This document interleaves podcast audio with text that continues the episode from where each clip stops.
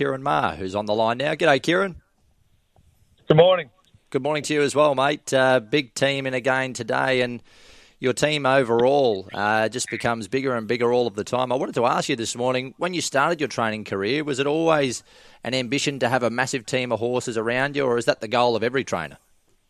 Uh, well, I was always very ambitious, I suppose. Um, started training at uh, down in Warrnambool off my old man's farm, and um, yeah, you know, I think um, after Tears I Cry one, we sort of I got offered a, quite a lot of horses, and I was just felt I wasn't getting the first crack at them. I was getting a lot of sort of tried horses, and uh, that was sort of the catalyst to move to Melbourne, and it, it just sort of grew from there. Uh, Ciaron Nugget looks to be ticking away beautifully for the Epsom next week. Yeah, he is. Uh, he galloped this morning actually, um, and yeah, worked very well. He take a nice bit of improvement out of his first one, and uh, handicap conditions should be ideal. Mm. And one one more Scampy from the trials the other day. Geez, he looks a beautiful moving colt. Uh, that two year old. Oh. Yeah, he he's um, he was our most natural and uh, professional. Uh, so we just took the one colt there, and um, uh, yeah, we expected him to trial well, and and uh, yeah, he's come through it in great order as well. Mm. does he push forward to the breeders? At this stage, yeah, he was very relaxed out on the track this morning, and uh, yeah, he seems to have um, taken it all in his stride. So um, yeah, he's an exciting horse. Yeah, my word.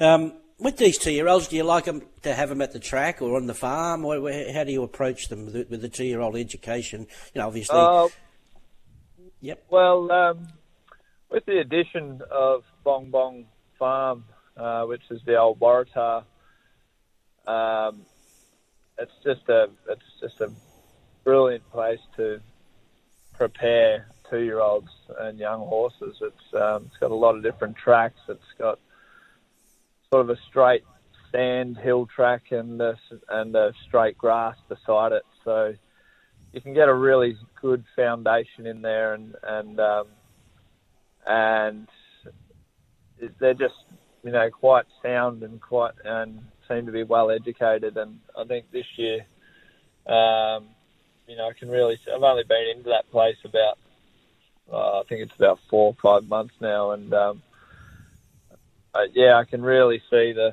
the the benefits of it. So um, uh, yeah, that's um, going quite well.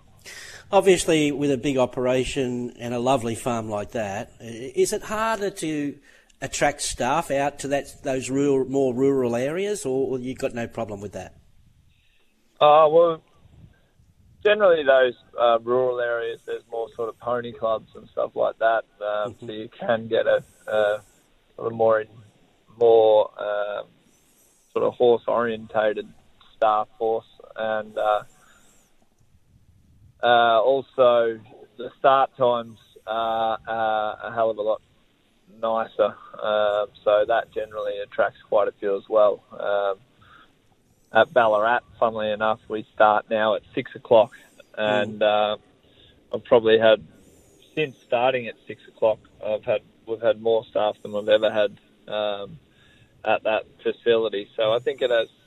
It's obviously been heavy, heavily debated, but um, uh, it yeah, it generally equates to happier and, and and more stuff.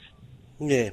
Uh, we'll start from the top namesake. He's uh, it's come up a strong race, but he showed nice talent last prep, and he's had his couple of trials. Definitely furnished since last time round. He'll benefit from the run. Uh, he's run into a pretty strong edition of the Heritage, I thought, and um, but uh, he'll be thereabouts. Uh, but he'll take some benefit from it. Verona doesn't help herself with no gate speed, but it's a nice race for her with no weight. Yeah, that, that's sort of something that's crept in this preparation. But uh, nicer gate, we can ask her to be sort of at least midfield. At least should be within striking distance. I think the horse is going very well. Just wasn't in a position to be able to be able to win last start. But um, horse has done well, and she's in good order. King Colorado, he's had a beautiful prep, just keeping him nice and fresh, ready to go today. Wrapped with him actually. Uh, he's uh, yeah, he's done everything we've asked. Um, Jason knows him well, and he trialled well the other day. He's worked well during the week, and um, uh, yeah, I, I just wanted to give him that one run at weight for age. You know, he's a big, strong horse, and just to toughen him up a bit, and he come through it really well. Mm. And Nadal's there as well. He was very good in the lead up with excuses. Yeah, exactly right. Uh, he's a bit slow into gear. Um, he's going to need luck from a from a wide gate, but um, Zac Lloyd's uh, riding with plenty of confidence at the moment, and uh, the horse has uh, got a really solid turn of foot, so um, wouldn't be a total surprise. And Charlton Lane, he's back from Victoria. Obviously, he's doing well. Yeah, lovely horse. Um, uh, progressing through his grades, and uh, yeah, gets another really nice race today. Uh, gets him with a nice weight.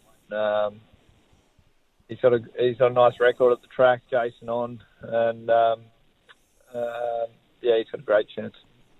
Obviously, a lot of your horses in Melbourne have got bigger targets ahead. Do you want to single one or two out you think would run well today? Uh, Centify looks a nice horse. The three colts in that in that race, the Guineas Prelude, are all really nice colts. I think um, some people call me as a go forward, make his own luck. He worked probably the best of the three during the week. Um, it's quite big odds. Southport Tycoon have done a great job. It looked like uh, the Robbie Griffiths horse had him pretty cold last start, and he kicked back and won well. And um, Centify was solid first up, and uh, uh, had excuses last start, just got held up. But probably my best down there, I reckon, Floating Artist uh, has got a great chance in the Foundation Cup. Beautiful. Good luck today. Cheers.